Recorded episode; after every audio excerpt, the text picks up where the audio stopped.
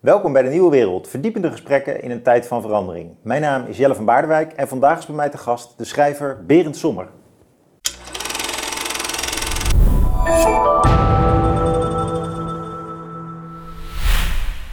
Berend, Dank. jij komt hier praten over je boek Gouden Dagen, Ja, dat klopt. een roman. Nou, eigenlijk ben jij ook journalist of journalist geweest en nu diplomaat. Ja. Maar ik ben in eerste instantie ben ik wel schrijver, dat moet er wel gezegd. Eh, dat andere werk dat doe ik erbij. Hm, heel Eh, goed. om eh, aan mijn, Ja, om aan mijn dure uitgavenspatroon eh, toch een beetje, hoe heet dat, financiële dekking te geven. Maar je richt je ondertussen op de kunsten. Ja, ja, dat klopt. Ja, literatuur is echt iets wat mij ja, van s morgens vroeg tot s avonds laat bezighoudt. En ja, ik probeer dan ja, in, in die boeken daar een uiting aan te geven.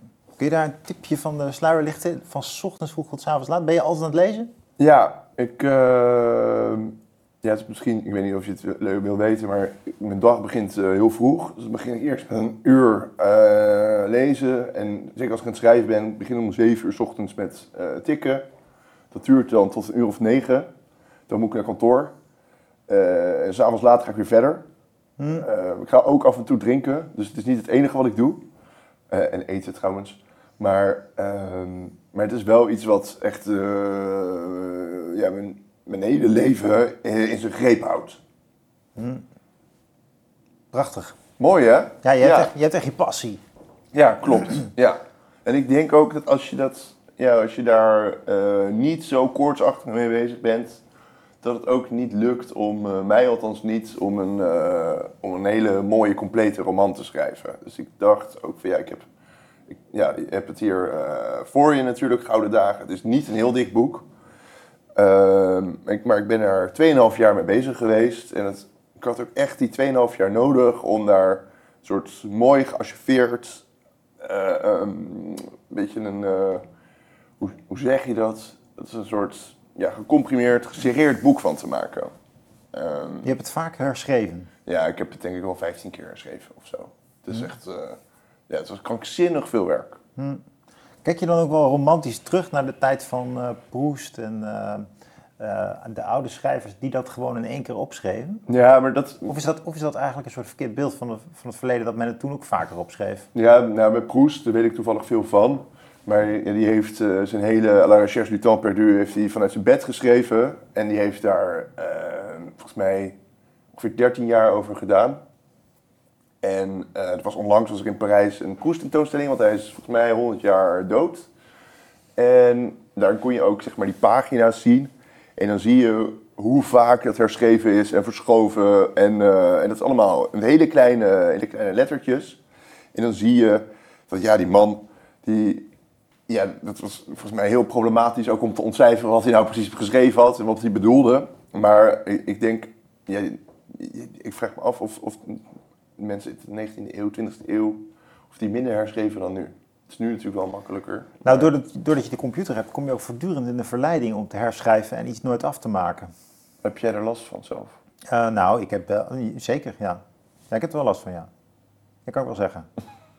Ja, als ik e-mails van mezelf Ja. teruglees en bepaalde vrienden, dan denk Ja. ik wel van, nou, wat, wat eigenlijk een geslaagde e-mail. Die, die heeft gewoon nog de directheid. Ah, En, en ik heb het toch met zorg geschreven. ja. Terwijl dan lees ik een stuk van een artikel en denk, jeetje, ik heb het al helemaal kapot geschreven. En het is vast wel mooier dan het begin, Ja. maar ja, de winst die je er nog op haalt, de, de transparantie, de onmiddellijkheid, die, die, die is zo gebutst door al die veeleisendheid van, van, van, het, van het herlezen en het herschrijven. Ik vind het trouwens helemaal niet blijken uit de manier waarop jij eh, Nee. schrijft hoor. Misschien kan je een stukje voorlezen dat de kijker een idee heeft van jouw stijl. Ja, dat is goed. Maar het is helemaal niet eh eh, vergezocht. En ik vind dat je ook gedoseerd met eh, eh, m- mooie wendingen of eh, mooie woordenwerk. Dus dat is heel, heel prettig. Dat, Heel veel dank. dat is het nadeel hè, van als je dus met Word zit. Dat je gewoon gaat denken van, ah, daar kan wel een mooi woord in. Of, ehm, ehm, Ja, maar je, je, je begint natuurlijk met heel veel en uiteindelijk valt er ook een hele hoop af. Dus je denkt, ja, alle, eh, ja, alle die moeten eigenlijk toch weer eh, de prullenbak in. Dat is een heel tragisch proces, maar het is wel noodzakelijk. Ehm, zal ik een stukje voorlezen? ja, misschien kun je een stukje voorlezen en dan daaromheen, of eh, vooraf of achteraf, eh, wat we over de plot vertellen zonder dat dat is... Te, dat te is veel verraden. Ja, ik denk ook dat het belangrijk is eh, om te vertellen dat eh, ja, in, in één of twee zinnen waar dat boek over gaat, anders eh, snapt de kijker er helemaal niets van. Ehm, het is een boek over de vraag wat het is om een man te zijn door de ogen van een vrouw. En eh, de hoofdpersoon, Wanda Waldek, die, eh, ja, die neemt ons echt mee in een reis door haar leven, een paar weken uit haar leven, waarin eigenlijk eh, ja, ze in een diepe crisis verkeert. Eh, en het stuk wat ik nu ga voorlezen, dat is nog helemaal aan het begin, vlak voordat de crisis uitbreekt. En dan is zij op date met een jongen en die vertelt haar waar hij nu mee bezig is. Eh, en eh, ik probeer daar eh, de tragiek van eh, succesvolle mannen in te vatten. Ehm, je moet mij afkappen, anders... ga Lees jij door. Ja, is goed. Ik geloof in levensbepalende momenten. Momenten waarop een leven een wending neemt. Momenten waarna niets meer hetzelfde is. Mijn overstap naar Rituals was zo'n moment. Als jurist had hij zich bekneld ge- gevoeld, vertelde hij. De gehaastheid bracht me aan het twijfelen. Er gaat zoveel geld om in de advocatuur. Alles moet altijd gisteren af. Altijd leveren voordat de cliënt erom vraagt. Heb ik pizza op kantoor. Ik dacht, ik geef toe, ik was op Bali. Voor wie doe ik dit eigenlijk? Toen heb ik een baan opgezegd en een overstap gemaakt naar retail. Wanda knikte aandachtig. Dat vinden ze fijn, de mannen van de retail. Er wordt me wel eens gevraagd of het niet een stap terug was. Dat ervaar ik helemaal niet zo. De filosofie van rituals past goed bij waar ik voor sta. Hij lepelde het op alsof hij het verhaal al honderden keren aan dispuutgenoten had verteld. Hoewel rituals een keten was waar je zeep, massageolie en kaarsen kon kopen, was storytelling de grootste asset in de funnel. Eerst het verhaal, dan het product, was de filosofie van founder en CEO Raymond Kloosterman. Productlijnen droegen namen als The Ritual of Tao, The Ritual of Happy Buddha en The Ritual of Jing. Richard legde haar uit dat een scrub meer was dan een scrub. Rituals bood de belofte van een rein- reinigende ervaring. Zo veranderden rituals een douche in een ritueel. Het kleine genieten. Dat was de kern. Hij nam haar mee naar het begin van het succesverhaal. De doorbraak kwam met de distributie van rituals producten in kerstpakketten, dankzij een handige deal met grote personeelsorganisaties. Al snel werd rituals omarmd door gezinnen. Vrouwen van boven de 30 waren enthousiast. Vrouwen met een druk leven, met werk, kinderen en een hechtige vriendengroep. Vrouwen op zoek naar een dagelijks verwenmoment. Nog, Prachtig, moet ik nog verder? Nee? Mooi. Maar ook cynisch. Vind je? Ja, ja. Ik, ik, eh, ik schaam me nou toch een beetje dat wij ook rituals in de douche hebben. Nou, dat hoeft helemaal niet. Dat is een hele fijne zeep. En eh, wat ik heel mooi vind aan eh, Rituals, toen ik bedacht, dat is echt helemaal aan het begin van het boek, twee jaar geleden. Toen was ik een avond naar te zoeken en het is eigenlijk Rituals heb je zeep, maar het is gewoon 9% marketing, 10% zeep eigenlijk. Hè? En eh, ja, het is heel aangenaam, het ziet er heel goed uit. En ehm, pas veel later ontdekte ik, toen ik het al, al lang had geschreven, dat het eigenlijk een hele mooie metafoor is voor kapitalisme. Dus het gaat eigenlijk heel erg over die marketing en hoe je dat verhaal vertelt. En het product is eigenlijk niet zo heel belangrijk. En ja, dat is echt iets wat rituals tot in de finesses beheerst. Ja, dus ik hoop voor ze dat ze niet kijken. Nou, maar ik denk dat ze best wel trots kunnen zijn op wat ze neergezet hebben. Ja, die 10% is wel een edel product misschien. Maar er komt zo'n onzinverhaal omheen. Ja, ja, En daar betaal je dan die 9 euro extra voor. ja. Maar dat, dat doe je dan toch Ja. uiteindelijk. Ja, en, en jouw generatiegenoten die, doen, die bedenken dat allemaal. Ehm, dat is weer, ja, dat zou kunnen, maar... Ja, de mijne ook hoor. Dus, Ja. eh, ik bedoel, Ja, dat, dat, er zijn natuurlijk heel veel hoogopgeleiden die employ vinden bij dat soort eh, bij, bij bedrijven waar dit soort merken worden verkocht. Ja, maar het lijkt me ook echt eh, een heerlijke bezigheid om te kijken hoe je iets op een hele zo lekker mogelijke manier in de markt kunt zetten. Ja. Ehm, Oh ja. En jij kwam me daar. ja. ehm, nee, ja, ik, ik zat er. Toen ik het schreef, zat ik op die, op die website te kijken en interviews met die CEO Raymond Kloosterman te lezen. En ik kreeg allemaal van die verhalen over het verwenmoment of hoe je. ehm, ja, stress is natuurlijk volksziekte nummer één en rituals werkt stressverminderend. Ja. En ik dacht van ja, het is ook heel grappig. ja, grappig. Ja, ik vind dat grappig. Dat ze dat zo groot maken. Die, ja, en ook dat, dat denk ik, ja, dat, is, dat heeft een bepaald cynisme. Maar eh, als je het van afstandje bekijkt, denk je, ja, god, dat, het is toch wel geestig dat ze dat allemaal bedacht hebben. En dat, eh, wat jij ook al zegt, dat iedereen heeft dat gewoon thuis in de badkamer staan. Ehm, Is het zo dat jij in je schrijven ook eh, erg bezig bent met wat er leeft onder de mensen en hoe je daar een roman over kan schrijven? eh, Zit er in je, huist er in jou ook een marketeer? Nou, ik zou dat willen, maar ik ben daar niet heel goed in. Dus Hmm. ik ben eigenlijk eh, best wel bescheiden aangelegd.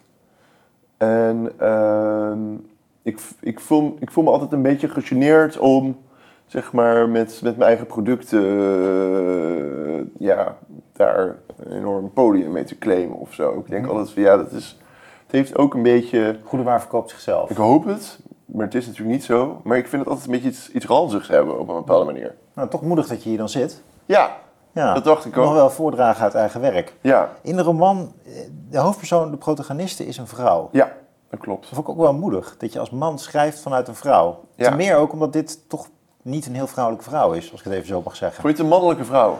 Nou, het begint al met dat ze gaat daten en eh, een beetje vluchtige seks heeft. Ja. En, ehm, ze staat ook vrij, nou, ik wil niet zeggen pragmatisch, maar toch met enige afstand in het leven. Ja.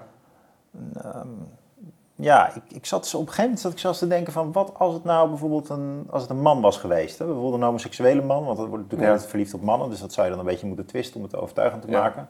Had dat nog gekund? Nou, ik weet het niet hoor. Maar ik vond het wel interessant dat je dus sowieso ervoor besloot om vanuit een Ja. vrouw te schrijven. En ik dacht, dat wil ik toch eens aan je vragen. Wat, wat zijn daar de overwegingen bij en in welke zin hou je daar eh, rekening mee? Ja.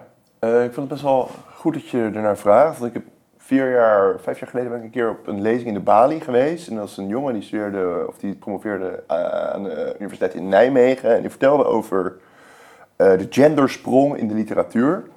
En dat het dus veel vaker voorkomt dat vrouwen vanuit een mannelijk perspectief schrijven dan andersom. Dus mannen schrijven niet vaak vanuit een vrouwelijk perspectief.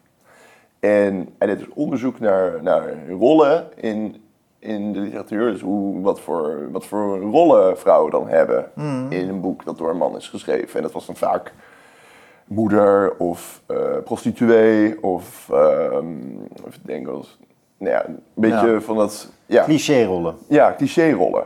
En, ehm, en het was kwantitatief onderzoek, dat vond ik ook heel grappig. En ik was ook een beetje, ja, denk ik cynisch of kritisch van ja, wat, wat, wat zegt dit nou over, eh, over een boek? Wat voor rol een vrouw heeft? Inhoudelijk niet heel veel. Maar ik dacht ook, ja, het is natuurlijk ook wel gek dat, ehm, ja, het is natuurlijk ook best wel leuk om een keer van, als, als man over een vrouw te schrijven.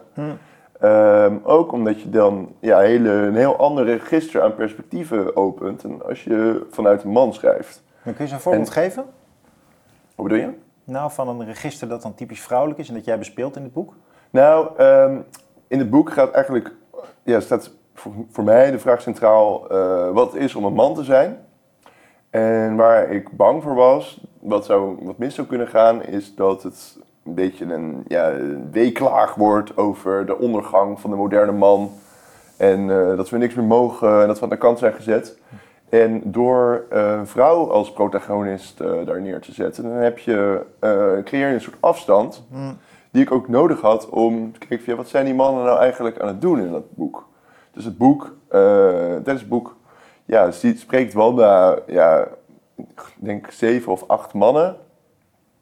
En ehm, net zoals ik al zei, zij zit in een soort ja, crisis of een tweesprong in haar leven, zo ziet ze dat. En die mannen om haar heen, die maken ook allemaal een worsteling door.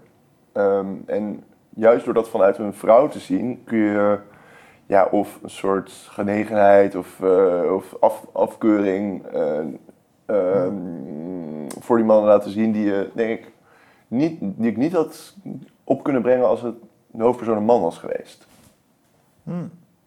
Zij keurt zelf ook wel eh, die mannen af. Hè? Het begint eigenlijk al met veel. Ja, En dan, ik stel voor dat we dat, dat punt van die dat vrouwelijkheid zo nog wel even verder dat uitpakken is hoor. goed hoor. Ehm, maar die Phil, dat is een vriend van haar. Ja, dat is haar beste vriend. Ja, die eh, maakt furoren met een boek. Ja, En die, dat boek, dat, dat doet het zo goed dat hij op tv komt. En, Ja. en dan op een gegeven moment dan, eh, wordt hij een beetje... Onmacht heet het boek. Ja, waar hij bekend mee wordt, ja. Ja, En dan wordt hij, wordt hij eigenlijk een actievoerder en wil hij voor het klimaat opkomen. ja, En hij wil eigenlijk ook, lijkt heel veel op tv zijn.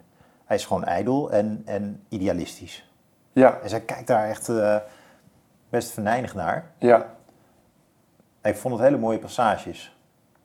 Op een gegeven moment, eh ik kan natuurlijk ook niet alles verraden, maar dan eh, Ik, wordt hij zo bekend. In, ik vind ook dat je alles moet kunnen verraden, want het gaat, het gaat ook helemaal niet om het plot. Het is meer... Het, de sfeer. ja, Nou, dat vind ik ook wel interessant dat je dat nou even ja, zegt. tuurlijk. Want die Phil die werkt bij de correspondent. Ja, Hè? En, en bij, de, bij de correspondent werkt hij. En dan eh, op een gegeven moment dan, eh, vindt hij dat hij eigenlijk niet deugt. Hij zegt zijn baan op bij de correspondent, omdat hij zich eigenlijk eh, voor een volle 100% kan wijden aan de bestrijding van de klimaatcrisis. Ja. Want hij denkt, ja, het is niet 2 voor 12, maar het is 10 over 12. Dus als er niet nu iets gebeurt, dan, eh, ja, dan gaan we het niet redden met z'n allen. En Wanda vindt het eigenlijk best wel sneu. Ja. Ja. nou ja, die kan daar niks mee. Nee, die nee. kan daar niks mee. Omdat hij zelf eigenlijk heel anders eh, gebrancheerd is, zou ik maar zeggen. Ja, ja. Dus ehm, ja, zij, zij merkt dat zij ehm, haar beste vriend op een aantal punten gewoon kwijt is geraakt. Want ze echt enorm uit elkaar zijn gegroeid. En hij, door, ehm, ja, door dat boek, Onmacht, heeft hij een soort van, ja, is hij beroemd geworden. En, ehm, en is zichzelf ook een beetje gaan zien als de stem van de generatie. En op een gegeven moment schrijf ik ja, dat Wanda is eigenlijk niet meegegroeid met de stem van haar generatie. Dus die, die begrijpt hem niet meer. Ja, maar tegelijkertijd, dat vind ik ook heel mooi. Later komt er komt een an- ander personage het boek in. Ja. Eh, Gogol is dat, meen ik. Ja, Die vertelt dan ook dat hij eh, veel heeft geïnterviewd. ja, En eh, die zegt dan ook, ja, toen ik hem vroeg, ben jij de stem van je generatie? Toen Ja. ging hij daar doodserieus op in. ja, En daar moest dan die Gogol bij gniffelen. En dat sluit eigenlijk helemaal aan bij het meer, ehm, eh, ik zou ook zeggen, intellectuele beeld van het leven van Wanda en ook van mij. Van dat dat ook een beetje raar is om serieus op zo'n vraag in te gaan. Eh, dus Wanda had dan ook wel wat minder ijdelheid en wat meer bescheidenheid verwacht bij haar vriend Phil. En dat sluit wel aan bij die Gogol die hem ook, ja, die zelf ook schrok van dat die vraag serieus werd genomen. ja. Eh, dus ze bekritiseert ook het ijdele links-progressieve leventje van idealisten. Die zichzelf toch zien als de redders, als de wereldveranderaars. Het is, ja dat het is misschien ambivalent, maar dat las ik er wel in. Ja, dat is misschien omdat jij daar ook eh, je bedenkingen bij heeft, bij Ja. het eh, links-progressieve Ja. idealisme. Ja, maar klopt. Wat ik, Geef ik toe. Wat ik heel erg leuk vind aan het personage van Phil is dat hij eigenlijk aan de ene kant eh, een ideaal heeft en daar echt ja, toch wel heel fanatiek in is om dat na te streven. Mhm. Eh, en dat dat gemoeid gaat met een soort grenzeloze ambitie. Maar dat die twee eigenlijk, het is echt van tweeën één. En, ehm, en ik denk ook dat als je heel ehm, idealistisch bent en echt de wereld wilt veranderen, dat kan niet zonder eh, enorme drive. Je moet ook heel ambitie- ambitieus zijn. En dat wilde ik echt laten zien. En ik dacht ook van ja, waar gehakt wordt, vallen natuurlijk Spaanders. Ja. Dus het is ook logisch dat als jij ehm, denkt van ja, ik moet alles opgeven, ik moet een offer ge- geven om, eh, om die klimaatcrisis eh, te, in toom te houden, wat hij ook doet, want hij zegt echt zijn baan op. Mhm. Ehm, ja, maar dat is een deugactie van hem. Vind je? Ja, absoluut. Oh, Ja, ja, ja. hoe komt dat dan? Nou, hij zegt zijn baan op uit een soort schuldbewustzijn, toch? Van Ja. dat, dat, dat, dat hij eigenlijk Nou ja, niet, niet vindt dat zijn levensstijl past bij zo'n eh, positie. ja, maar vind je dat een deugd? Ik vind dat meer een offer dan... Ja, vind je dat een offer? Ja, dat is een offer. Ja, ja. Nee, zo heb ik het niet gelezen. Ik, ik, ik, me, ik, ben, ik ben echt team Wanda hier. Ja, Ja, ik, ik stond er echt een beetje bij te gniffelen van... Goh, maak je het jezelf zo moeilijk, zogenaamd principieel... terwijl eigenlijk heb je veel complimentjes nodig. ja. Als Rob Ja. Wijnberg hem had gebeld van... maar wa- waarom kom je niet terug dan? En dan bedenken we een andere positie voor je. Ja. En, eh, dan had hij direct ja gezegd. zeg ja jij bent eigenlijk veel cynischer dan ik, ja. Nou, het leuke aan het boek is wel dat veel dingen impliciet blijven... Waardoor je deze fantasie helemaal Ja, en ik vind het ook belangrijk om... kan verkennen in ja, jezelf. Ja, en wat ik ook wel belangrijk vind aan, eh, zeg maar, ja, jij leest op die manier en dat kan natuurlijk. Eh, maar wat ik leuk vind aan literatuur is dat het probeert het ook een beetje ambivalent te houden. Mhm. Dus je ook kunt zeggen, ja, dat is best wel nobel dat hij dat probeert. Ja, Ehm, en ja, wat er dan vervolgens uitkomt, ja. ja. Nou, dat hebben misschien andere lezers dan Ja, ja, ja. Je zegt het is eigenlijk een boek dat gaat over hoe mannen omgaan met zichzelf en Ja. met mannelijkheid vanuit het perspectief van de vrouw. Ja, Ehm, Denk jij eigenlijk dat vrouwen minder worstelen met hun vrouwelijkheid tegenwoordig dan mannen met hun mannelijkheid?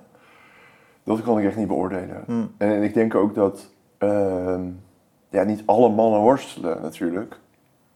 Ehm, Nee, maar- zelfs, zelfs niet al jouw personages. Nee, nee klopt. Klopt.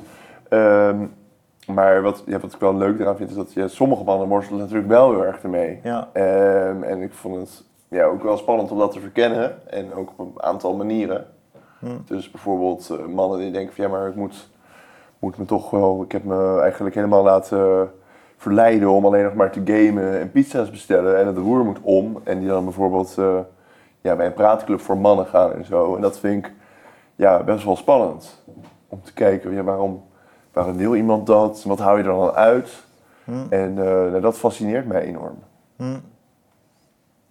Er zit één man ook in die gaat aan de drugs, of die is aan de drugs, Ja. die, die ontspoort helemaal. Ja, ehm, Wanda die vraagt zich ook af of ze misschien meer verantwoordelijkheid zou moeten nemen voor zijn leven. ja, En, en heeft daar ook soort van tegelijkertijd spijt en berusting in. ja, Dat vond ik ook wel mooi. Een mooie eh, deel van het verhaal. Dus eh, iedereen heeft wel zo'n vriend, toch? Die gaat afwijken en die wijkt zo ver af. Totdat je denkt van ja... Wat eh, moeten we nog Het is, iets man? anders, is iets anders dan een ijdele idealist. Want die blijft zeg maar op eigen power wel draaien. ja, Dit, dit wordt eigenlijk een, een gek, gekkie. Een, eh, ja, schoren wordt het langzaam. ja, Dat vond ik wel mooi beschreven. Dus dat, dat is ook natuurlijk een manier van omgaan met de, de crisis van je identiteit. Dat je, dat je hem wegzuipt of slikt. ja. En dat je dus vrienden hebt waar je mee op de middelbare school hebt gezeten. Ja. Waar je samen je eerste leesclub mee had. Mhm. Dat is een belangrijk thema ook in je boeken. Dus dat het, Ja. dat het eigenlijk gaat ook om, een of om haar besef van de eindigheid van haar oude vriendengroep. Ja, en dat het ook gaat om ouder worden en dat ze sommige mensen gewoon ja, een de andere afslag nemen. Ja, Eh, met soms zelfs de dood als gevolg. Hint, hint. Maar ehm, ja, wat is eigenlijk de vraag, Jelle? Nee, het is geen vraag. Ik deelde, meer, ik deelde meer mijn leeservaring, Berit. Mooi. Ja, ik heb niet alleen vragen. nou, Ja. ik denk wel dat het een illustratie is dus van die worsteling van de, van de man vanuit het perspectief van Wanda. Dus één Ja. iemand wordt idealist, en, eh, Ja. maar blijft ook een ijdeltuit. Waardoor het voor haar toch een eh, scherp randje aan blijft zitten van Mhm. niet helemaal integer. En die, die ander die zakt dus helemaal weg in de modder van, eh, ja en het is ook, van, ook van, de, van, de, van de drugs. En, eh, Ja, en ik vond het ook wel leuk om te laten zien van ja, het is ook een beetje zelf gekozen dat hij dit gewoon graag wil. En dat het ook, sommige mensen gewoon heel destructief. ja, Ehm, en ja, ik vond dat, ja, dat is ook wel tragisch, maar een hele spannende manier van leven. ja, dat, dat haal je een paar keer aan net ook. Hè? Van, eh, ja, je hebt eigenlijk twee manieren van leven. hè. Ja, Kort, kort, kort en bijzonder. En, eh, ja de En en ja, en en de makkelijke weg. Ja. Ja, Ehm, ja dat zegt eh, veel op een gegeven moment tegen, tegen Wanda. maar Wanda zegt het later ook tegen Ja, de rol. dat Die heeft, dat klopt. dan, die heeft er toch wel iets van opgestoken. Ja, en eh, ik vond het ook wel lachen leuk omdat het een beetje onduidelijk is of het nou spottend is of niet. Ja, klopt wel. Ja.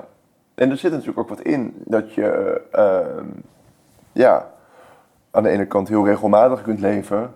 Ja. ehm, en ja, misschien dan minder meemaakt of, eh, of heel snel. En ja. dat er dan van alles gebeurt, maar dat het ook ja, dat het einde ook eh, sneller in zicht komt. Het is Wat- net als met wat- een pakje sigaretten eigenlijk. Als je er één per week rookt, Ja, dan ben je een half jaar ermee bezig. ja. Maar als je een kettingroker bent, dan, eh, ja, dan kun je daar wel een halve dag doorheen.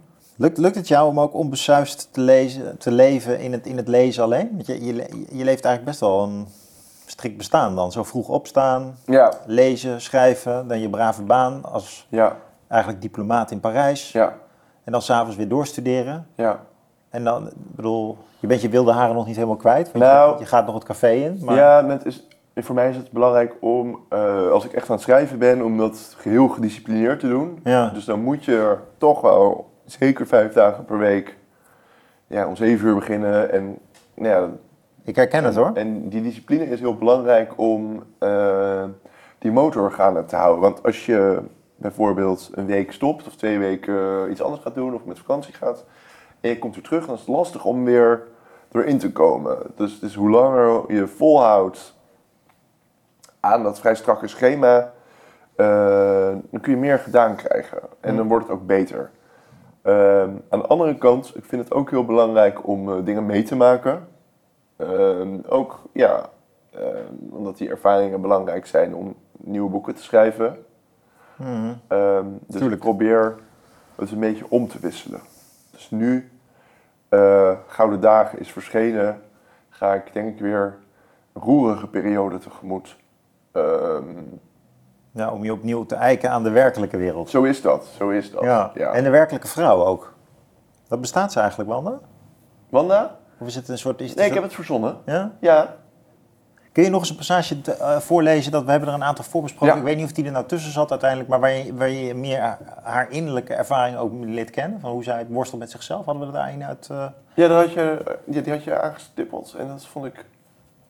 ik weet niet of je daar zelf ook tevreden mee was, die passage. Maar ik vond hem Nou, ergens we kunnen wel, gewoon doen. wel passen bij de lijn. Van, eh, dat, dat we dus vanuit haar die, die mannen meemaken. Ja, En dat, zij, dat, dat, dat zet haar natuurlijk ook weer aan tot introspectie. ja. Oké. Ehm, hoe zou ik, moet ik dit inleiden? Misschien is het wel handig. The floor is yours.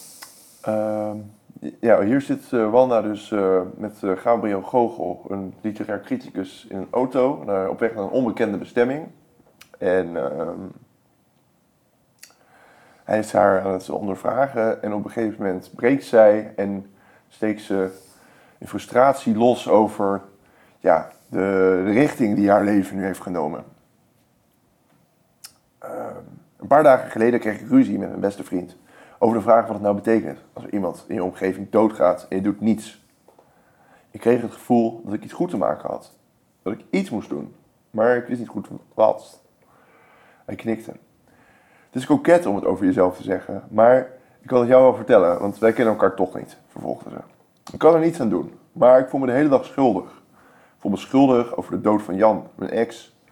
Over mijn ruzie met Phil, die klootzak. Maar ik voel me ook schuldig over mijn desinteresse voor mijn familie. En ik voel me schuldig over oude vriendschappen die verwateren. Schuldig over mijn gebrek aan betrokkenheid bij de opwarming van de aarde. Waar ik in tegenstelling tot mijn omgeving geen enkele emotie bij voel. Schuldig over mijn luizenleven. Ik heb al maanden niet aan mijn proefschrift geschreven. En niemand die zich daar druk over maakt. Het kan me allemaal niets, maar ook helemaal niet schelen. En toch voel ik me er schuldig over. Ik snap het niet. Juist, zei hij. Hij zag hoe, de ruitenwissers harder, hoe ze de ruitenwissers harder liet ploegen, zodat de blauwe borden leesbaar bleven. Hm. Je Ja, het, eh, ja. ik vond het een, wervelende passage. Eh, heel herkenbaar ook, in allerlei opzichten. ja. Ja. Voel jij je ook schuldig? Ja, ik voel me ook verschuldigd, ja. Ja, ja, ik kan niks aan doen. Ja, of ik kan niks aan doen, ik probeer het onder controle te houden. Ja. Nou, ik vind het ook mooi dat het in de auto is. Ja. En die hele rit in het boek vind ik ook in die zin, ik het, eh, sowieso de reis, de pelgrimage is natuurlijk een diep motief, maar Ja. je kent dat ook wel als je met een vriend eh, aan het ri- rijden bent of iemand die je niet zo goed kent, dat geeft een soort van gemak in, Ja. in het delen van zorgen. Ja, Want normaal zit je toch aan, een- aan een cafétafel Ja. of eh, hier bij de Nieuwe Wereld, dan draaien de camera's en zo. Ja. Op zo'n reis, ik, ja, ik vond het een, ju- juist daar vindt zij diepte als karakter, vind ik. Ja, Wel laat in het boek. dat vond ik ook. Eh, dus het zou een kritiek kunnen zijn, maar, maar het, ze- vindt het wel. En dat het precies in die autorit gebeurt, dat, dat vind ik logisch. Voor, Ja. voor een vrouw die niet zo heel gemakkelijk over zichzelf praat. Ja. Want ze ergert zich wel behoorlijk aan Phil, maar het lukt haar ook niet om zo'n groot karakter, zo'n dominante jongen als Phil, om daar zichzelf naast te zetten. Ze, Nee. ba- ze baalt er natuurlijk ook van dat zij geen... zij is geen echte partij als vriendin daar. Nee, nee. Tegelijkertijd heeft hij haar nodig. Hij appt ook van wat vond je ervan. Maar, Ja. Dus daar, daar, dat is het. Ik vond het heel gelukt om dat op die manier. Ja, en er spreekt ook een zekere jaloezie uit. eh, ten opzichte van, van iemand die wel heel geslaagd is en die alles voor de wind lijkt te gaan. En als het dan Ja. misgaat, dan vindt ze dat eigenlijk ook wel lekker. Ja, het is ook wel afgunstig. Hè? Ja. Dus jaloezie heeft nog iets van ik zou het ook willen. Ja, En ze wijst het ook wel echt af. Ja, ze- ja, ja, dat klopt. Dat ijdele idealisme heeft ze ook echt niet. Dus ze, Nee. ze vindt hem ook een stereotype correspondent jongen. eigenlijk wel, ja. En, deze, en deze oude man, daar projecteert ze van alles op. Ja, Maar de context van die auto maakt het zo makkelijk om zichzelf, om zichzelf meer bloot te geven. ja, ja, en ik vond het ook heel, eh, heel uitdagend om... eh, het boek bestaat uit twee delen. En in het tweede deel is eigenlijk eh, alleen maar een autorit. En het leek mij ook wel spannend om te kijken of dat nou lukt om... eh, zeg maar een hele lange passage over een autorit te schrijven. Ja. Ik vond dat, eh, dat idee vond ik, eh, dat, dat trok me zeer aan. Want je wilt uiteindelijk Ja. kijken als je zo min mogelijk laat gebeuren in een boek, of het dan toch nog interessant en leesbaar is. Ah ja, ah ja. Ik vond zelf ook wel dat je wat, wat kunstgrepen uithaalt om in die, in die auto te komen. Ja, Je bent wel in die zin echt een schrijver die. ehm, je hebt schrijvers waarbij alles meer in een soort sferische eenheid komt en je, je stelt de vraag niet waarom ontmoet deze nou die persoon. Nee. En jij haalt echt trucs uit, bijvoorbeeld dus die botsing met die auto, ja, om de deelverhalen op elkaar te krijgen. Dat klopt, ja. Daar kom je, mee, kom je mee weg, maar je kunt ook zeggen van ehm, dat, dat schrijf je zo soepel dat je dat als lezer gewoon accepteert. Maar het is natuurlijk wel raar. Het is, het is, Ja. raar, het is raar in de zin van ehm, dat je denkt, oké, het komt op deze manier bij elkaar. En dan later vlecht hij dan toch weer diepere lagen door. Hè? Dus Mhm. Ja. die, die Gogol bijvoorbeeld, die rijdt zij aan en dan krijgt hij een lift van haar. ja, Nou, dat is dus een ingreep van eh, zeg maar één alinea, waardoor twee verhalen op elkaar komen. ja, Maar dan later blijkt die Gogol toch weer mensen te kennen die zij ook kent. ja. En dan, en dan komt het veel natuurlijker bij elkaar. Zoals dat gaat in de intellectuele wereld. Ja, oh ja. Toch? Ja, iedereen kent elkaar altijd natuurlijk. ja. Maar, En, eh, maar ja, op straat rondlopen en dan aangereden worden door zo'n auto is toch... Ja, maar ik... eh, Misschien voor dat ene café, oké. Ja, ik vind dat... Dat soort dingen vind ik altijd heel grappig als je... inderdaad, is een enorme kunstgreep. En ook dat je dan eh, aan de lezer laat merken, kijk, dit gebeurt nu. En, eh, en dan word je als lezer ook een beetje verward van, het is eigenlijk eh, heel raar en heel toevallig. Maar juist, juist door dat heel erg nadrukkelijk op de voorgrond te plaatsen, dus bij wijze van spreken dit doen, dan, ja, dat, creëert natuurlijk ook, ook, ook heel komisch. Ja. En, en juist dat komische, dat vind ik ook leuk om af en toe dat erin te gooien. Mhm. Omdat mensen denken, ja, maar het is natuurlijk ook maar een roman. En eh, Ja. ja, in een roman kan in principe alles gebeuren. ja. Ehm, Wat zijn er romans voor jou waar dat soort elementen ook goed in zijn uitgewerkt? Dat je zegt, eh, Oeh. er zijn een aantal schrijvers die wel eh, van langs krijgen in jouw boek. Hè? Nelleke Noordervliet bijvoorbeeld, die komt even voorbij. Ja, maar dat is de grande dame van eh, de Nederlandse letteren. Dus ik vind het altijd mooi om haar even te noemen en te eren. Oh, oké. Ja. En ehm, ja. ja, Maar ik bedoel het meer als voorbeeld even van hun Ja, naam. Stel, je komt zelf even op niks, maar... Ja. Nee, ik- want- ik- want ik hoe, hoe componeer ja. je nou een boek? En, ehm, want ik, ik vind het zelf ook interessant, want ik Ja. ben meer, ehm, als filosoof en wetenschapper actief. ja, En dan is het vrij gemakkelijk om van het ene naar het andere hoofdstuk te gaan, want je gaat gewoon argumentatief. ja, Maar ik ben ook wel een liefhebber van romans. ja. Dus ik ben wel benieuwd hoe jij nu kijkt naar, eh, naar andere romans. Of je wat voorbeelden kunt geven van Ja. hoe dingen aan elkaar gesoldeerd worden. En dat je zegt van ja, dat is ook, neem dat eens. Dat is ook, Ik, vind, eh, ik heb één heel goed voorbeeld.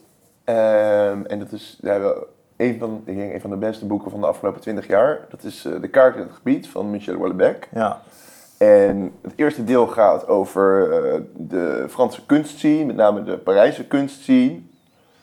En het gaat over een kunstenaar en die, wil, ehm, die heeft een expositie of een tentoonstelling gemaakt. En die vraagt dan of Michel Houellebecq, eh, die dus ook een personage is in zijn eigen boek, de, de gids, de tekst van de gids wil schrijven. Of de tekst van de catalogus. En die, en die doet dat in ruil voor een schilderij. En dat schilderij wordt opeens heel veel waard. En op een dag ehm, eh, en dan, ja, op een dag wordt het lijk van Michel Houellebecq in 17 stukken gezaagd gevonden in zijn huis. En zijn hoofd staat recht op de tafel, bij wijze van spreken. En dan begint een nieuw, en, dan stopt het boek. En vervolgens wordt het een politieroman. En zeg maar dat door zo nadrukkelijk uit een structuur te spreken, te stappen, dat betekent als schrijver dat je eigenlijk laat zien van, in mijn boeken is alles mogelijk. Ehm, en dat is zo'n enorme tour de force. En dat heeft me ook heel erg geïnspireerd. Omdat je denkt, van, ja, je laat ook zien dat je alles kunt in, in een roman. Of bijvoorbeeld in... eh, maar meer, meer dan in film. Nee, want ik kom nu op een film eh, die dat ook heeft. Dat heet eh, Eclipse van Antonioni. Dat is een film uit denk ik, de jaren 50, jaren 60. En dat gaat over Alain Delon en die ontmoet Monica Vitti. En die krijgen een korte romance. En op een gegeven moment spreken ze met elkaar af bij een, ja, ergens op een straathoek. En dan zeggen ja, we spreken elkaar morgen weer op die straathoek. En allebei weten ze van ja, maar ik ga niet. En dan filmt hij die straathoek acht minuten lang, waar gewoon helemaal niets gebeurt. En op een gegeven moment begint, het- begint het te regenen en dan stopt die film. En ook daar laat hij gewoon zien van ja, maar die, eh, dat narratief, daar kun je, daar kun je zo'n ommezwaai in maken. Eh, en tegelijkertijd toch laten zien van ja, maar zo loopt het nu af. Hm, hm. Begrijp je wat ik bedoel? Ja, ik begrijp wat je bedoelt, ja. ja. En, ehm, en dat, ja, dat is, vind ik al heel mooi als je dat kunt met een kunstwerk. Dat je mensen zeg maar, op een bepaalde manier helemaal uit balans kunt brengen. Hm. Door bijvoorbeeld ja, iemand opeens te laten aanrijden of zo. Dat, Hm. ja, ja, prachtig. ja. Wellebeck is ook een auteur, die zeker in het kaart, kaart en het gebied ook, die over gefrustreerde mannen of over mannen in die worstelen schrijft. Hè? ja. Ik denk ook dat, ik Maar vermoed zo- ook dat hij ook een worstelende man is. Ja, ja, dat, eh, dat denk ik ook, ja. Maar er zit geen Wellebeckiaans personage in je boek. Nee, niet echt. Nou, misschien de broer van Wanda. Die, ehm, die woont in Voorhout. En die, die, is dus, die heeft zich Ja. aangesloten bij eh, een mannenkring. En die, is, die heeft ze dan een tijd niet gezien. En opeens Hm. staat hij in haar kamer en is hij heel gespierd geworden. Ja, En hij heeft zeg maar, het roer helemaal omgegooid. Mhm, ja. En ik denk van, ja, maar nu moet ik toch weer in sync komen met ja, de, de oerman, als het ware. ja, dat klopt wel. Dat is wel een Wellebeckiaans personage. Ja. Wellebeck die van die mannen portretteert die dan eh, graag een eigen snelweg naar de supermarkt zouden willen. En eh, met een Tesla over te zuiven, te Ja. Maar het is, ik denk bij Willebeck is het ook lastig, omdat hij is natuurlijk zo autonoom en heeft, ja, het is- ja, je moet, ik ben ook altijd bang dat het daar echt op gaat lijken. Dus je, je moet er wel heel erg voor zorgen dat het niet... Ja, hij doet echt zijn eigen ding, Ja, moet het ja, niet ja. gaan kopiëren. Nee, inderdaad, want dan, ja, dan wordt het alleen maar ja, matig of slap aftreksel. Ja. Ehm, Jouw boeken zijn ook vrij sociologisch, zou je kunnen zeggen. ja, Dat is ook een overeenkomst met Wellebeck. dat zou kunnen, ja. Dus het is minder in het hoofd van Wanda. Ja, het En gaat meer- echt om de perceptie. Ja, wat zij ziet, hè? die Ja. vriendengroep en die mannen. Ja. Ja, en ehm, ik vind dat... Hiervoor was ik natuurlijk journalist. Ehm, en wat ik wel een mooie parallel daaraan vind, is... eh, dat heeft volgens mij Isra Meijer een keer gezegd... dat eh, je ziet het of je ziet het niet. Dus ja, het is natuurlijk een kwestie van goed kijken naar wat iemand doet eh, in een onbewaakt ogenblik. En zeg maar, als je daar ziet van, oh, dit is wel heel apart. Of die, die man die zit met zijn ogen te trekken als hij het ongemakkelijk vindt worden. Of beginnen neusvleugels te trillen. Of begint bedenkelijk te fronsen eh, als hij zijn winkelwagentje inparkeert, bij wijze van spreken. En je moet echt op zoek naar dat soort kleine dingetjes om iemand helemaal in te kunnen kleuren. Mhm. En ik denk dat, ja, dat heeft ook wel... een- Wat zijn dan details in het leven van Wanda die jij dan zo op die manier gebruikt hebt? Kun je daar eens wat van... Ehm, Want zij wordt ook wel met grove pennenstreken neergezet. ja, dat klopt. En waar, waar zitten dan die kleine details, die onbewaakte ogenblikken in haar karakter? Want zij overtuigt eigenlijk van begin af aan. Maar het is ook wel dat ze dan op Tinder en die, die, die, seksualiteit, dus het is allemaal...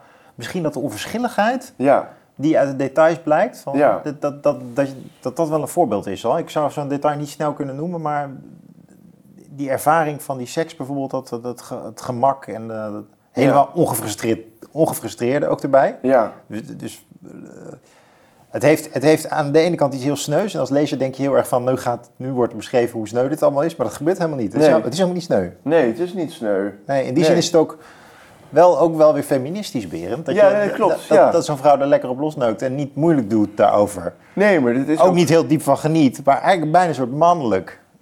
Ja, maar ik denk, je projecteert ook heel erg dat, dat mannen dat leuk vinden. Maar ja, ik, ik- voor mij is dit ook heel erg mijn coming out als feminist, eh, gouden dagen. Ja. En, ehm nou, wat een mooi detail is, dat op een gegeven moment is dus die broer bij haar langs geweest. En die heeft zijn hele leven, probeert hij op orde te krijgen. En dan denk je, ja, shit, ik zit hier maar tussen die pizzadozen. En dan gaat ze, ehm, ja, dan neemt ze, een, ja, dan schenkt ze een borrel whisky en dan gaat ze toch maar opruimen.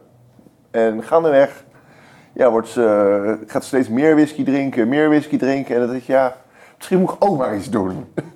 en ehm, ja, op die manier denk ik, ja, het, het heeft ook een soort van onverschilligheid. En ook een beetje een halfslachtige poging om te proberen iets aan te veranderen. En ehm, ja, het- en in die zin, ik denk ook, het is ook een personage dat heel erg op mij lijkt. Ja, Ja, ja nee, eh, inderdaad. Ik zou ook zeggen van ze heeft, het is een beetje een mannelijke vrouw. Of eh, misschien is mannelijk niet het juiste woord. Een, het, is niet, het is niet heel... het is een beetje eh, een onverschillige vrouw. ja, Ja, ja. Je niet, niet, niet, niet tuttig of niet, niet... Maar het leven ook niet heel erg verfraaid. nee. Nee. Ehm, je maakte net even die parallel met journalistiek. Hè? Dat Ja. vond ik wel interessant. Ja, Omdat je dus in de journalistiek hebt gewerkt. Nu ben je in, in dip- diplomatie eigenlijk werkzaam. Ja. Ehm, en in de journalistiek heb je natuurlijk ook een benadering van verhalen. Maar die is meer rapporterend objectief. Zou je, je zoekt dan anekdotes en ehm, voorbeelden die in een min of meer overtuigend kader passen. hè. Dus de, je hebt een analysekader. Je wil bijvoorbeeld eh, inflatie in kaart brengen of zo. En je zoekt daar wat sappige voorbeelden bij. En Ja. Je zorgt bij uitspreken of zo. Ehm, dat maar het is ook echt- heel manipulatief, hè, want je hebt dan een soort sleutel en daar moeten al die anekdotes in passen. En die analyse, die weet je eigenlijk ook al. Dus het is een soort kunstwerkje. Het is geen wetenschap. Maar je wil wel eh, recht doen aan... Ik, ik probeer me te verplaatsen in de journalist, Berend. ik merk- snap het. Je Ja. komt er helemaal niet uit, Jelle. Nee, nee, nee. Maar Nou, wat eh, ik heel leuk vond daaraan is eigenlijk, je hebt eh, eigenlijk drie genres. Je hebt dus het nieuwsbericht, mhm. en je hebt het interview en de reportage. En Hmm. Ik houd heel erg van het interview. En vooral het telefonische interview, omdat je dan lekker kunt meepennen. En eh, al schrijvend, dus al luisterend en dan schrijvend kun je er iemand inkleuren. Dus het is heel leuk om dan naar iemand te luisteren en kijken of je op papier kunt krijgen de manier waarop hij of zij eh, praat. Dus dat, dat is gewoon een hele mooie oefening. Niet alleen de inhoud, maar ook de manier waarop. Ja, ja, dat, ja daar ben ik dol op. En eh, zo'n reportage ook bijvoorbeeld, dat je er kunt zien, je gaat ergens naartoe en je schrijft op wat je gezien hebt. Ja. En, en eh, het staat de volgende dag in de krant. Dat is natuurlijk iets magisch. Ja, maar het heeft wel iets objectiefs. Hè? Dus je wil, je, wil, je, wil, je, wil, je, hebt Ja. nog, je hebt nog een soort waarheidscriterium van dit moet wel echt spelen. Ja, het moet wel kloppen vaak. Ja. Ja. En dat is anders hier. Dit is natuurlijk een verzinsel. Dit is allemaal verzonnen. Ja, dat klopt. Ja. Dit, dit, dit mag ook. Maar wat wil je daarmee zeggen? Nou, is dat nou een groot verschil in het schrijven? Ja, Of ben je eigenlijk... eh, Als nee, je, dat is echt een verschil van dag en nacht. Ja, dat is... Hm, ja. En als je nu naar jouw werk eh, op de communicatieafdeling van ehm, de ambassade van Nederland in Parijs, heb ik Ja. dat goed begrepen? Ja. Als je het schrijfwerk wat je daar doet, daar nou weer mee vergelijkt? Ja, het is ook heel, heel anders. Maar dat... Ja, dat Nog schrijven meer van een- doelgericht. Ja, en ja, dus notulen, brieven. Maar met het schrijven van een roman, dat is zo'n intensief werk. Dat is eigenlijk met niets anders te vergelijken, denk ik. Het is volgens mij ook een, een hele... Voor mij is het ook de hoogste kunstvorm, omdat je zo, als het echt, zeker als het een goed boek is, ehm, ja, daar kun je, daar kun je eigenlijk alles in kwijt. Of daar kun je Mm. alles in lezen. Dus bijvoorbeeld zoiets als De Vreemdeling van Camus. Dat, eh, ja, dat is nu denk ik 80, 90 jaar oud. Maar dat is over 200 jaar nog steeds, denk ik dat daar nog steeds jongens van 18 of, of meisjes van 18 zich nog helemaal in kunnen Ja. verliezen. Heb je ook een boekentip voor een man van 40? Jeetje. Ehm, Bij Camus vind Ja, ik wel ik een beetje een hele- middelbare schoolboek eerlijk gezegd. ja, dat ook. is het, dat is het. Ik heb een boekentip. Eh, dat heb ik vorig jaar gelezen. Mephisto van Klaus Mann. Ken je dat? Ja, ja. Ik heb het niet gelezen, maar ik ken het Ja, wel. dat moet je lezen. Dat is echt fantastisch. Dat, ehm, het, is, het, is heel scha- het, is heel, het is heel bijzonder omdat die Klaus Mann, dat is de zoon van Thomas Mann, eh, de schrijver van Toverberg. Ja, ja. Eh, nou ja, die kent natuurlijk iedereen. Maar die Klaus Mann heeft een Mephisto, dat gaat over eigenlijk de corruptie van een kunstenaar in het naziregime. En dat hij heel langzaam, ja, toch een nazi wordt. En, en eerst denkt van ja, ik, ik hoor er niet bij, maar denk van ja, ik heb het toch nodig. Ehm, en zeg maar steeds meer denk van ja, ik, ik, ik, doe mee om, eh, om het systeem van binnenuit te veranderen. Of ik doe mee omdat ja, het Mm. levert me iets op. En gaandeweg merk je dat het onderscheid heel langzaam begint te ver- vervagen en te vertroebelen. Hmm. En dat is zo'n krachtig roma- roman. Dat is eigenlijk, ik denk, ik heb het vorig jaar gelezen, maar dat is eigenlijk een van de beste romans over ja, hoe, hoe dat werkt. Hmm. En Oh, wat een mooie aanbeveling. Ja. ja, nou die ga ik maar eens lezen dan deze zomer. uitstekend. Maar we willen nu nog even wat lezen in jouw boek. Heb je nog een mooie passage voor ons? Ja, ik heb nog één mooie passage. Ehm, en dat gaat over een vriend van Wanda, Stef Bank. En dat is ook toepasselijk omdat dit ook het YouTube-kanaal is van Ad Verbrugge, voorzitter van Beter Onderwijs Nederland. Het gaat over ehm, een leraar Nederlands in de middelbare school. En ehm, die zit in een crisis omdat een collega heeft net laptops toegestaan in de klas. Eh, en hij strijdt al jaren tegen laptops en ziet nu dat hij enorm terreinverlies heeft geboekt. een paar weken geleden had Stef Bank bijna een mok groene thee door de lerarenkamer gegooid na een ruzie met de docent aardrijkskunde. Roy de Jong was een man met flanellen houthakkersblouse en een minutieus bijgehouden snorretje. Roy had van aardrijkskunde als zijn klas een opdracht gegeven op Google Maps. Een gevaarlijk precedent. De lobby voor het gebruik van laptops tijdens de lessen won al jaren aan momentum. Maar Stef Bank had ze altijd uit zijn lokaal geweerd met de smoes dat die dingen te kostbaar waren of gestolen zouden worden. Hij had direct onraad geroken toen hij een roedel opgewonden leerlingen met laptoptassen door de gang zag lopen. Die begrepen meteen dat hier sprake was van een doorbraak. Dit kon dus. Dezelfde dag nog werd aan hem gevraagd of dictées op laptops, gemaakt konden worden en of laptops toegestaan waren voor proefwerken en het maken van aantekeningen. Toen, Roy de gevolgen van zijn, toen hij Roy de gevolgen van zijn experiment schetste, had die sussend geantwoord: Dan gebruiken ze toch gewoon laptops? Pen en papier hebben ze later toch niet nodig. Stef Bank was lijkbleek geworden. De groene thee trilde aan het oppervlak van de mok. Gelukkig was er maar één getuige, een docent biologie van in de 60. Hij bromde: Laat je niet gek maken, jongen. Je moet nog een tijdje mee. Dat was zo. Opnieuw had Stef Bank teruggedacht aan de tijd waarin hij zelf nog in de schoolbank had gezeten. Ritmisch had hij samen met zijn klasgenoten op de tafels geslagen met vlakke hand. Film, film, film. Zo kregen ze toen dingen voor elkaar. Vijftien jaar later was die techniek van de leerlingen minder primitief, veel resultaatgerichter.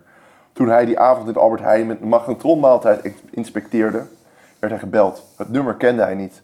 Dag meneer Bank, u spreekt met Leonor Bruggeman, de moeder van Bobby.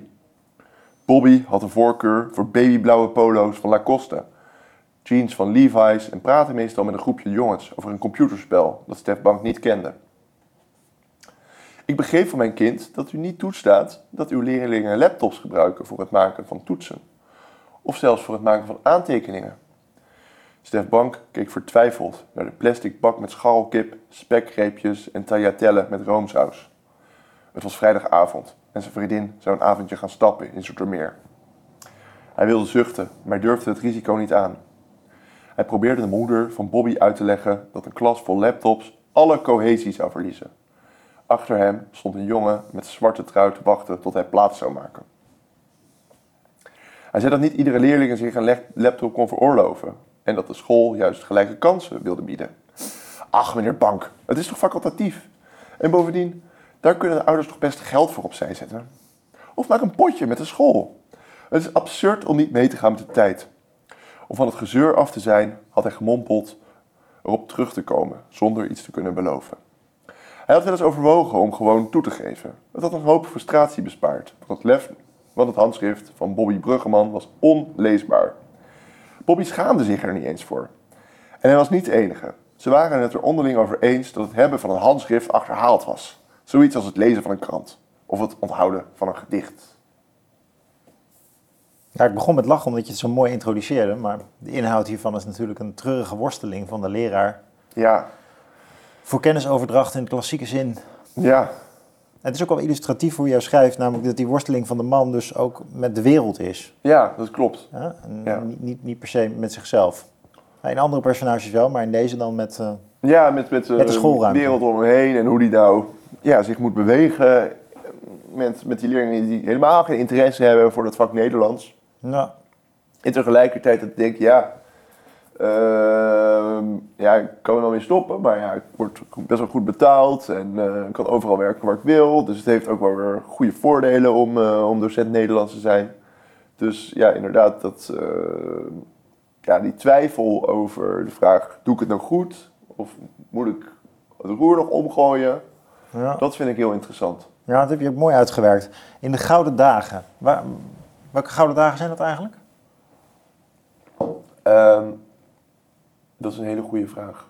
het, is, het is ook een beetje een ironische titel, moet ik zeggen. Het gaat natuurlijk over mensen die nog net, uh, toch een beetje... Veelbelovend zijn. Ja, ja en uh, zoals ik altijd zeg, een beetje in de herfst van hun jeugd zitten. Dus denk van ja, het is, nog even ben ik jong. 30 zeg maar. Ja, begin 30. En denk van ja, ik ben nu nog jong en ja, nu zou ik in principe nog iets anders kunnen doen met mijn leven. Ja. En uh, dat is eigenlijk voor heel veel personages uit het boek is dat een thema. Van, ja, eh, ik ga nog een groot roman schrijven. Of ik ga de klimaatcrisis oplossen. Ja. Of ik, moet ik dat proefschrift wel afmaken. Of moet ik stoppen met, met dat vak Nederlands. Al die dingen, Mooi, dat, ja, dat, eh, dat fascineert mij. Berend, tot slot nog een vraag voor de zomervakantie. We gaan allemaal veel lezen. Ja. En, ehm, jij bent een man met smaak, dus vertel, vertel nog eens, eh, eens over wat boeken die je kunt aanraden. Ik zou ten eerste Gouden Dagen kopen. Eh, niet alleen voor jezelf, maar Maar ook de- voor je vrienden en familie. Dat is dus gewoon voor de lente nog, hè? dus eh, dat gaan ze Ja, meteen al- nu doen. Het is al bijna juni, dus eh, Ja. ja, ja dus dat, dat zou ik zeker aanraden. En als je dan ja, dat uit hebt, zou ik De Toverberg lezen van Thomas Mann. Want daar ben je een hele zomer zoet mee. En afloop is het ook een heel mooi boek om Gouden Dagen op te leggen. Ja. Vond je Toverberg zo mooi, hè? Ik vond het heel mooi. Vond jij dat niet mooi? Nou, nou, ik ben toevallig laatst naar een, naar een eh, jij, bent, jij bent een filosoof, dus dan is het heel anders. Ja, nee, zeker. Eh, dat is heel anders dan om een roman te lezen. Want, want Thomas Mann is natuurlijk ook iemand die allemaal filosofische posities meent in te brengen. Ja, ja, die vond ik ook niet. Dit is het minst sterk aan het boek. Ja. Wat heel mooi is, is dat het, het gaat ook over het verstrekken van de tijd, het verlopen van de tijd. Dus het is een boek van ik denk, 700 bladzijden of zo.